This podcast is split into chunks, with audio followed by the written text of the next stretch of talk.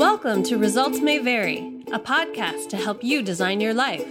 Chris and I have worked in the field of design and innovation for over 17 years between us. We've helped sustain a food revolution for Jamie Oliver and redesigned the way LA County votes. We've even engaged the world's most creative minds in science by turning their genes into music at TED. Throughout our careers, we always wondered what if we took the same creative problem solving process we use to help well known organizations solve their toughest challenges and applied it to people's lives? Would it work? Would anyone listen to us? And maybe even scarier, what would happen if they did? Results May Vary is a thoughtful experiment to see just what happens when you set out to intentionally design your life. Results may vary.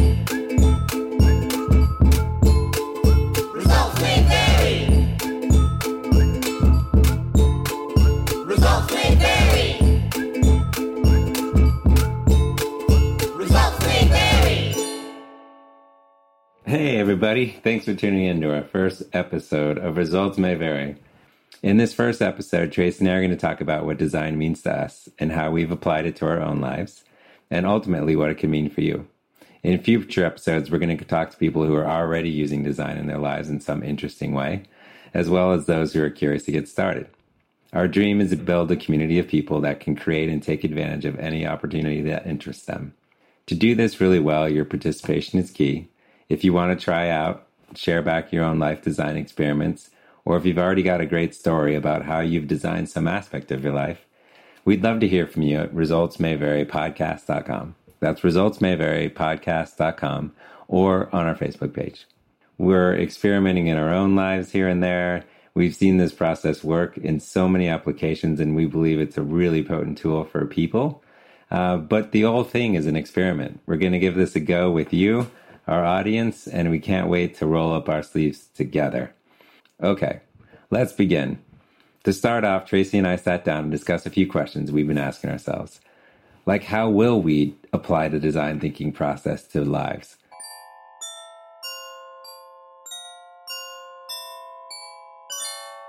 Your life is designed by default, Right. By the choices you make and sort of the things you decide to mm. do and your values and your belief. And what you don't really think about is the fact that you are orchestrating that design, whether you do it intentionally or whether you do it mindlessly. Right. I think what's important is that people get a sense of the everyday opportunities to design. And so it's more just shifting people from thinking about it mindlessly and mm-hmm. realizing that they mm-hmm. have the ability to do it themselves. I always think those studies are really cool. Those ones where they go interview really old people that are about to die and ask them like, "What what are your what are your regrets or whatnot?" Yeah. And they always say a really similar thing, which is, "I wish, just I wish I would have pursued the things that I really wanted to." What's something you really wish you could be doing right now but aren't for some reason? The design process helps you creatively and effectively carve that stuff in. And I think the show is as much about making opportunities or whether it's seizing the day or closing the gap or pursuing the thing you always thought you would. It's about the possibility, like Yeah. what's possible for you. And I don't want the show to be this big political thing about consumerism, but it always felt like we talked about this is it always felt funny and forced that you got to get into people's lives and then force them to buy a product that they probably didn't need. The idea of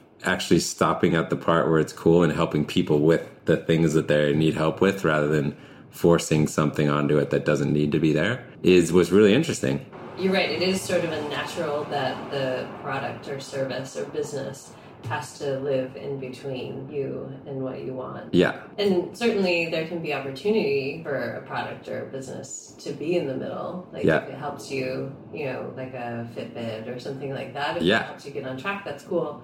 But it shouldn't always presuppose that that needs to be there. the product organizations are so amazing because they have great designers and marketers and insight people that know how to stir that up and then throw a product against it. That's great. That's a great insight. Cool. Now, how do we use that to sell more Fritos? So, what if we could stir that up, but we don't have a, our intent is clean? One of my one of my kind of life goals that never had a rational business model behind it was to create a place where you would go to to basically drop your home narrative go to this new place and learn all this cool new stuff Yeah.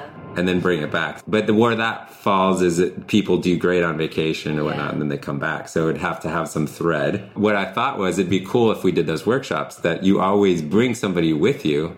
And you're going to kind of co-create, and so that works two ways. That's your accountability buddy when you go back, and it breaks the stigma around showing up alone to a fix your things work session. That reminds me of the Camp Grounded experience that I had. I was, well, summer. um, yeah, yeah, exactly. Yeah. But you did not like it, did you? Didn't you tell me it was not very good? Well, I I liked it probably for reasons that were different than what the organizers intended.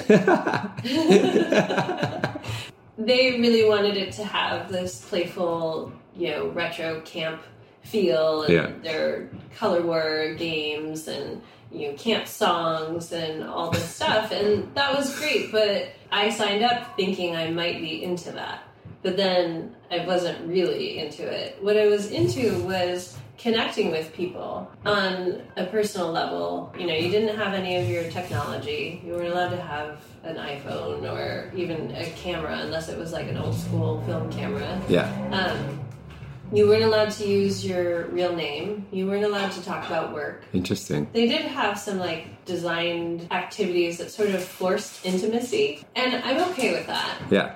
But they were so fast, and then you would go from like all sitting around the campfire talking about something meaningful and people are crying hmm. to like going out and doing a three-legged sack race or whatever. and so I wanted to hear the stories that people told about themselves when they weren't allowed to talk about work. Then who else are you? Like, how do you Yeah. describe yourself? And so what I got out of it was solitude and time to really reflect on important milestones that were coming up in my life, turning 40, maybe leaving my job. Yeah. What was my fear that was behind that? My fear was it's really like a, a, an abandonment in the future when Yeah. I'm old and infirm. Who's going to take care of me? And then it took me down this path where I started to think, well, have I ever been abandoned and not taken care of in my past? Mm-hmm. But the reality was, uh, even though I, yeah, maybe abandoned by one person here or there, there's always like a constant thread of support. Sometimes from, you know, like your parents. But Yeah. sometimes just from strangers or like someone at the grocery store who is nice to you when you really need it. And because I'm adopted, I think, oh, I always have that narrative that I'm afraid of, you know, fear of abandonment. But when I thought about that, I was like, it's actually pretty amazing. I came into the world and nobody was like nobody was waiting for me on the other side expectantly. Yeah. Nobody was excited that I was coming. And for two months, I was in a foster care Okay. situation. So I had people taking care of me who had no skin in the game. I wasn't going to stay with them. They weren't going to adopt me. They were just kind of taking care of me until my parents came on the scene. And that was. I actually found that incredibly joyful to think that there were doctors and nurses and caseworkers and, and a birth mom and That cared enough. yeah, when I was at my complete most vulnerable. Right. You have nothing. Yeah. That's pretty amazing. Yeah. So, well, I'm curious. And so, where did that? Where do you think it came from? Because that seems everything you're saying sounds like that isn't a threat at all. Well, I think the end times is about being not adorable and tiny, not with a future and possibilities ahead of you. The way that I'm trying to design my life Yeah. is by having enough money to pay somebody well to wipe my ass. So, how about things like having enough money for retirement? This distant future thought, we've probably all struggled with that. But when you think about it, it's really intangible to think that far in the future. What do we need to do today, tomorrow, five years from now to get there? One great design trick is to break down these large, fuzzy goals into smaller, more incremental experiments. This experimenting puts a low risk way and some parameters around things you can learn and tweak to make better. Deconstructing something potentially overwhelming also helps you disconnect from limiting thoughts or emotions around the outcome. It's just an experiment. No need to be perfect, no need to be right. Learning what doesn't work is just as important as learning what does. A few years ago, Tracy tried this approach with her running. I used to hate running, like it made me sick to my stomach. And I was bad at it. I was slow. I was I was doing boxing boot camp mm-hmm. and we would have to run sometimes and I would get sick the night before thinking about maybe we are going to have to run the next day and it was impeding my enjoyment. I realized that I could maybe design a way to make running at least like I'm not gonna like it, I'm not gonna love it, but at least make it so I'm not afraid of it. Mm-hmm. And so I started thinking about well, what are the factors that I really don't like? One was running with other people. I'm always feeling bad that I'm holding someone back or I'm competing in my head. So I'm like, okay, I'm only gonna run by myself. And then the running on a treadmill seems so sad. So I thought, okay, well, I'm only going to run outside and in nature and in pretty places. And then I thought, well, you can't just start running. Sometimes I feel compelled to run, but I'll hold myself back when I'm walking. Be hmm. like, oh, it'd just be so freeing to run. And that feeling of feeling free mm-hmm. was really enticing. So I thought, well, I'll just walk until my body says, hey, it'd be fun to run. Mm-hmm. And then I'll start running. And then when my body's like, holy crap, I'm going to pass out now, mm-hmm. I'll just go back to walking. I did that. And I was able to, in short time, like get around this lake. It, it was, you know, it was like walking, walking, walking, run, a little bit, walk, walk, walk, walk, walk. Mm-hmm. And then eventually it was like, oh my god, I went through a whole song and I didn't stop running. Yeah. And then I'm like halfway around the lake and I didn't stop running. And then I finally made it all the way around. And then the little cherry on top was the music choice, which was Eminem. So it had to be something like kick ass and like kind of yeah. Badass. You only get one shot. Yeah. Exactly. And I'm like, this is my shot to make it Yeah. the lake. And it totally worked. And then I was running and I was going out and doing it myself and Yeah. when I didn't even need to. Yeah. And and then I stopped for a while and then I didn't have the capacity to run as far and then I got really disenfranchised. so then what happened?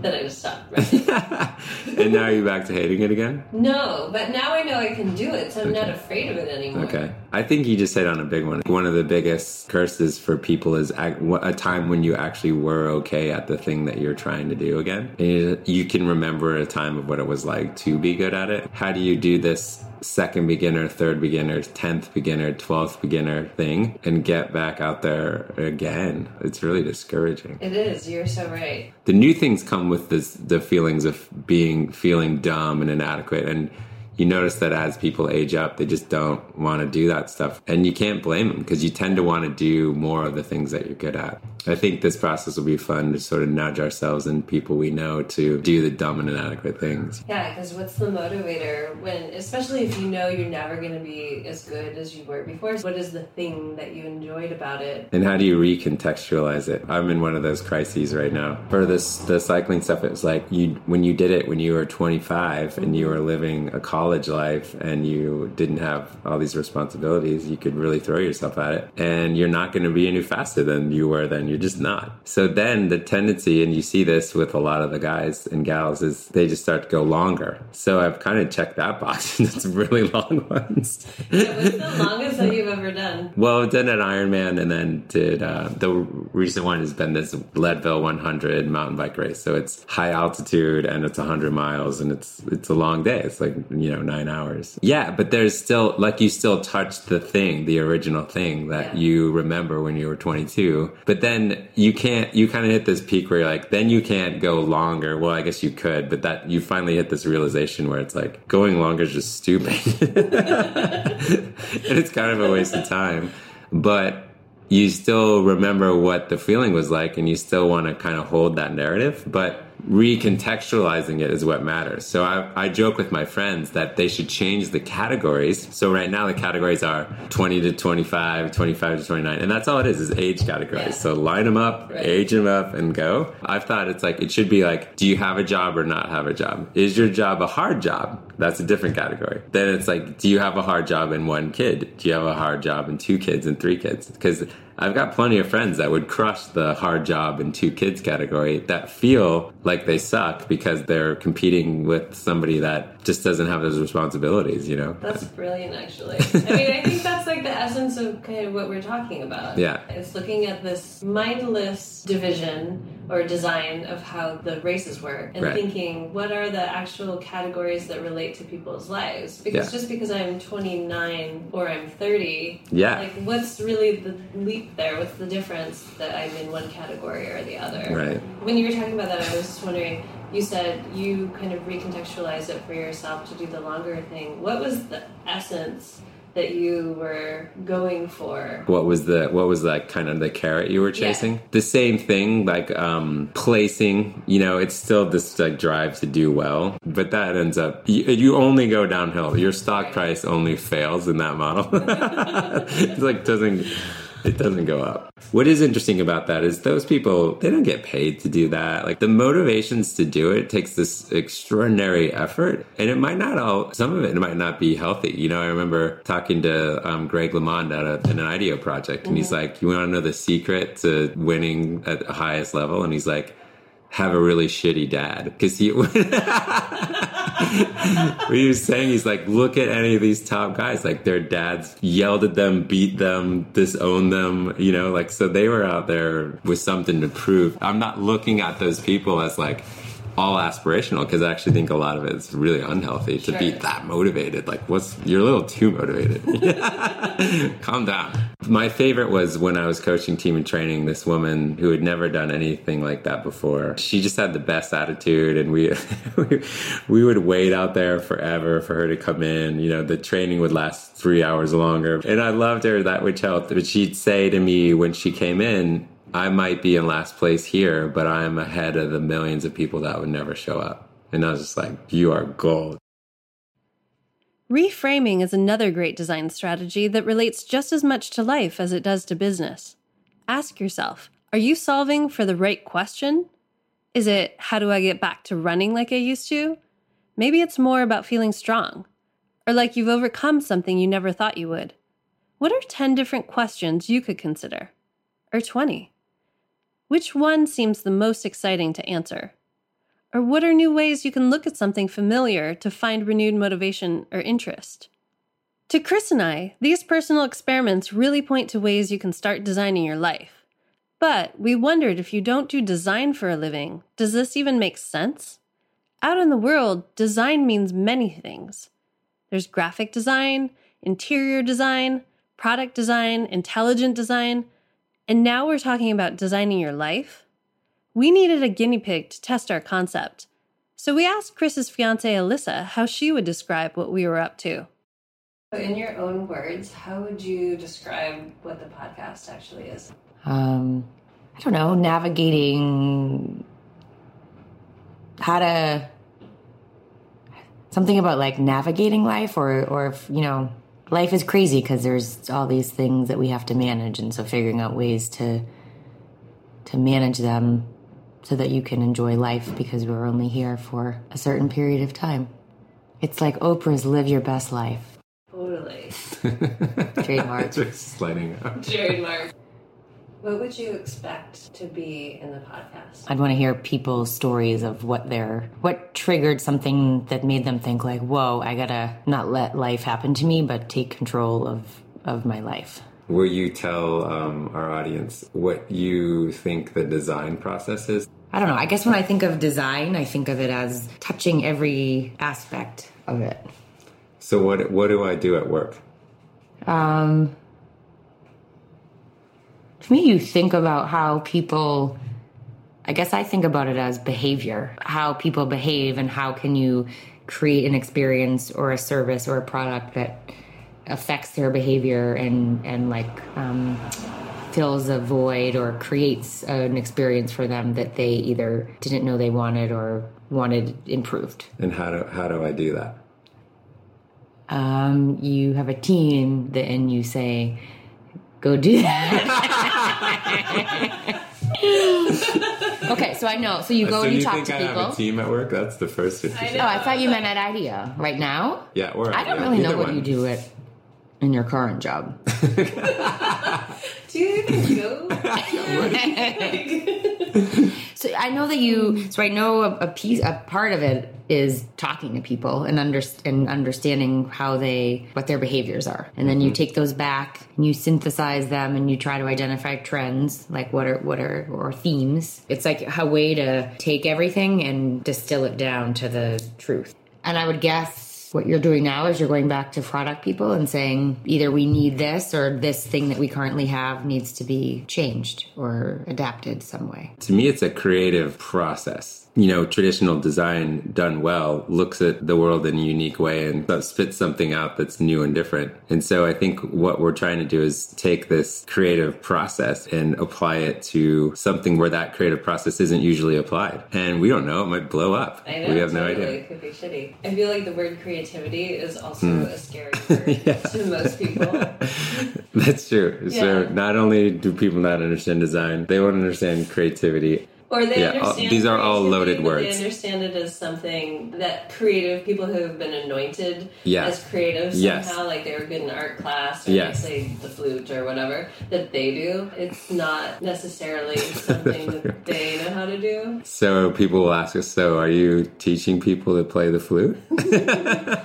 It's about solving problems creatively, but it's just like I'm a problem solver. You Mm-hmm. can be a logically minded, minded person and solve problems. Yeah. and be very analytical. And it's just saying like the creative part is really just coming up with more options Mm-hmm. for how you do that. We're all creative problem solvers. That's how we have evolved to stay alive. And so it's extrapolating that same process from how we've figured out to run away from tigers, but then to put on the lens of, okay, how do I manage my schedule when I have a really busy workload? How do I exercise more? You're trained or you're destined to solve problems creatively. And this is just a more specific process of how you do that. So if you were to think of like an opportunity seized or something you'd want to throw at this, is there one that, that you would throw in the ring? I have always wanted to volunteer for Girls on the Run, which is like a, like a nonprofit that educates girls, I think like 8 through 12. They eventually run a 5K, but it's nutrition and self esteem, and there's this whole curriculum that they go through. And I think they meet maybe once a week. It's a huge passion of mine. I'm hu- like I am the daughter of a football coach and who was a feminist, and I'm very I and I played sports all my growing up, and I truly believe that girls who play sports it's great for them for Yeah. confidence and whatever. And every year I'm like, I should do I should coach. I should coach. And I never do. My excuse is I don't have time, but I don't think that's a good excuse. Part of it is like stress, like you, know, if practice or they meet once a week at three, so I have to leave work at two, and yeah, and then maybe there's like a, and so what does that mean for me in terms of if I was going to run that day? And maybe that is too much of a commitment, so it's something else. You're going to teach Lucy how to run. Oh, It's just yeah, small. yeah, Like, yeah. what's the small thing? Yeah. Yeah. Well, that's where design time. could be interesting because if design is playing back to you, and I think this will be our job is to hold back the like, well, why don't you just go sign up for Girls on the I Run? know. It's like, what's the one tiny thing you could do? Yes. And you might come up with Well, one that's you know not what? Girls on the Run. I'm not good at that at all because I don't do tiny. I'm black or white, right? So I don't do tiny things. I'm either going to run for two hours or it's not worth it to me to even like put my shoes on. So to me, I'm going to like do girls on the Personality run. showing up, yeah. But like, Yeah. and I love your idea actually of Lucy. That's really cute. Yeah, and also it's like it's not about changing you. Knowing that you're black and white, how can we use those mechanisms and whatever inspires you to get you to do the things that you want to do? I know she really wants to do an event where she guides a blind person through the event. And that's something that you've talked about a lot. It could be more achievable, a little easier perhaps than Girls on the Run. I don't know how complicated it is. Yeah, I think you meet them before, but yeah, people know how lead. Um, I mean, people do it for Ironman, but people will do it for marathons. You either run next to them or you have like a bungee cord that's and you run together and you guide them. Hey guys, just a side note here. We're intentionally designing the first episode to be vague on the design process. Mostly because we didn't want to kick things off with this long lecture, but also because we're experimenting with how we should talk about design thinking as it pertains to life. For today, we just want you to take away the idea that you have the ability to design your life in lots of ways, every day, big and small. But why should you believe us? Alyssa wondered the same thing. What gives you the I don't, right is not the right word, but what what makes you to the Yeah. people to be having this? What's our kind of unfair podcast? advantage? I mean, the thing that we have is having worked at a company that is considered the leader in design thinking and problem solving on great systemic level change. And then because we've had that expertise and experience, we can take that and try and apply it in a whole new way. But I think we don't have the permission or the right to tell people how to live their lives or to tell them they have to change who they are. It's more about knowing who they are as individuals and allowing them, like you talked about, you're the designer for your own life, Mm-hmm. and we're merely like presenting. you're this facili- way you to facilitators? your. Yeah, guides. I don't know how to solve your life's problems, right? Like, I'm Yes. not an expert in Yes. nutrition or Right. sleep. I'm an expert in the creative problem solving process. And there are things that you can learn from that and apply in your own life. But you're going to be the one who's experimenting with it. We're always looking for somebody to instruct us Hmm. in things that we actually innately know. You just need a little nudge out of the nest. It seems like the process now is look up said problem on internet, think to yourself about what you should do, and then maybe tell somebody and try it and fail, and then Yeah. repeat with new new information. So it does seem like people could really use something new, but like we've said, is it's kind of innate. It just needs to be unlocked with some steps. It's interesting that it's the two of us. Yeah. Because I've had some people at work be like, "How- you, Who? You and Chris, how do you and Chris know each other? I didn't even Yeah. know you guys were friends. Yeah. And I'm like, yeah. Yeah. I, it was a, it wasn't intentionally designed. Yeah. You know? It It's just, cool. It's a it is a pretty cool unlikely pairing. Even the relationship itself, it shares its root is like design stuff. Um, but But then I think there's other values. no, I don't think we've ever done any of that. Yeah. Yeah. Uh oh. this is totally gonna fail. Oh, it's funny because I think the stuff we shared in common is what this show is all about. A lot of the stuff we talked about were life changes and just life struggles and just evolutions of ourselves and what we were trying to do, and then just humor. And then design was a thread across all that. So, yeah, it makes a ton of sense actually. How will you know if people are learning or if people are are taking what they're listening to and, and actually applying it to their own lives? Well, one thing I think we're talking about including people in the show, like to, to bring us something that they're interested in pursuing as a possibility. So we'll work with them to come up with experiments that they can try, and then kind of come back to them and say what was working, what wasn't, and then figure out what were the aspects of that that did work, and is there more of like a universal insight to glean from that.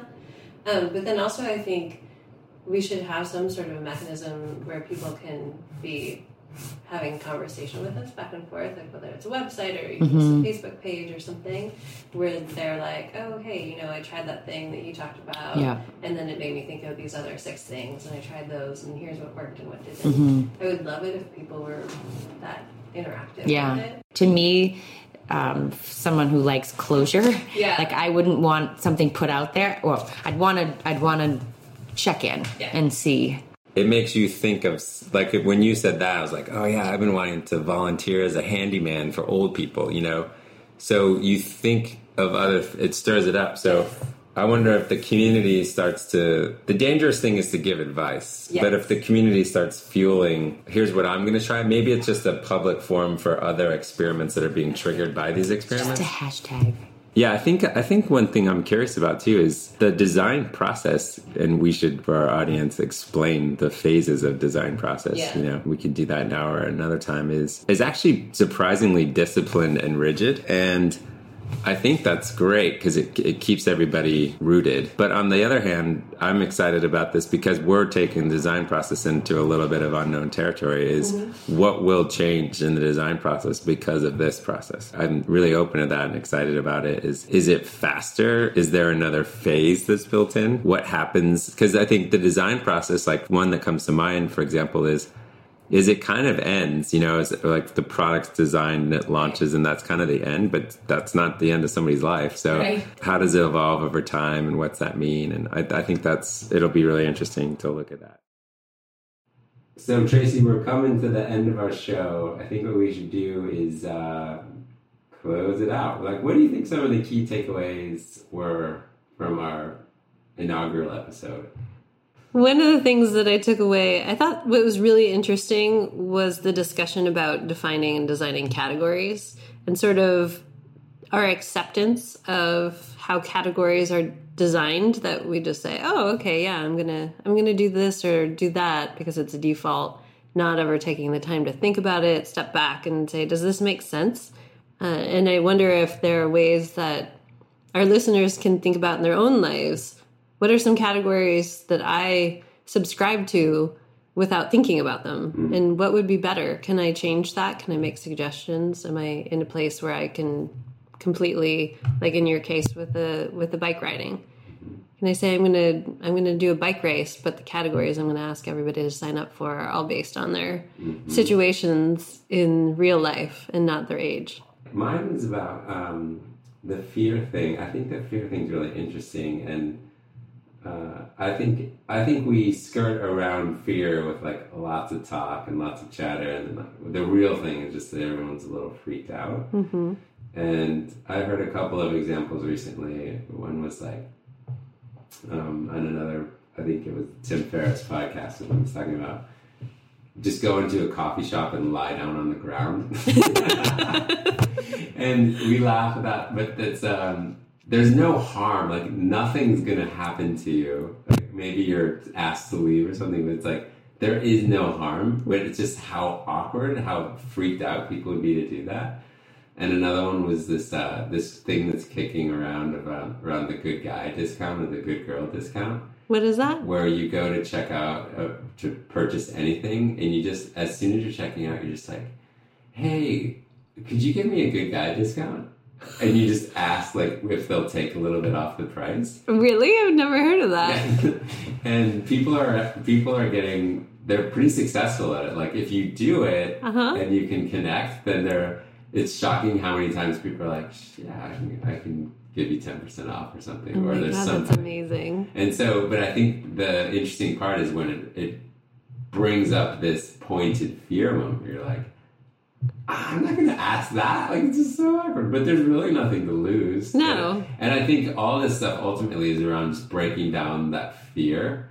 Um, and fear sounds so significant, but it's just like, just do it. I mean, just go talk to a stranger or whatever. you know? Yeah.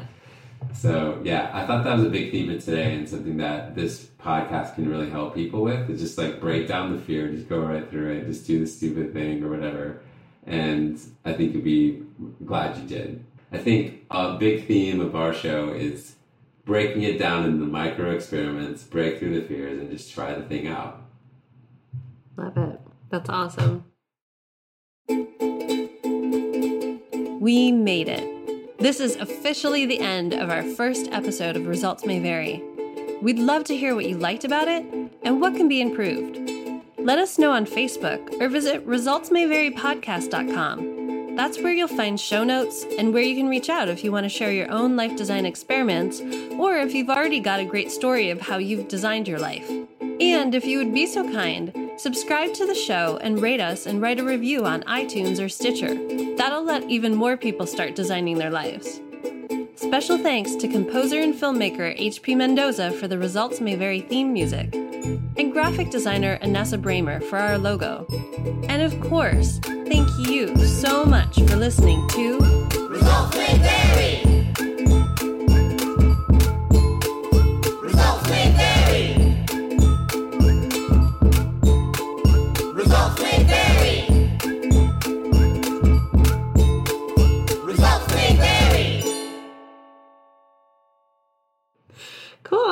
This is good. Okay. Yeah. Um, let's make sure that that's recorded.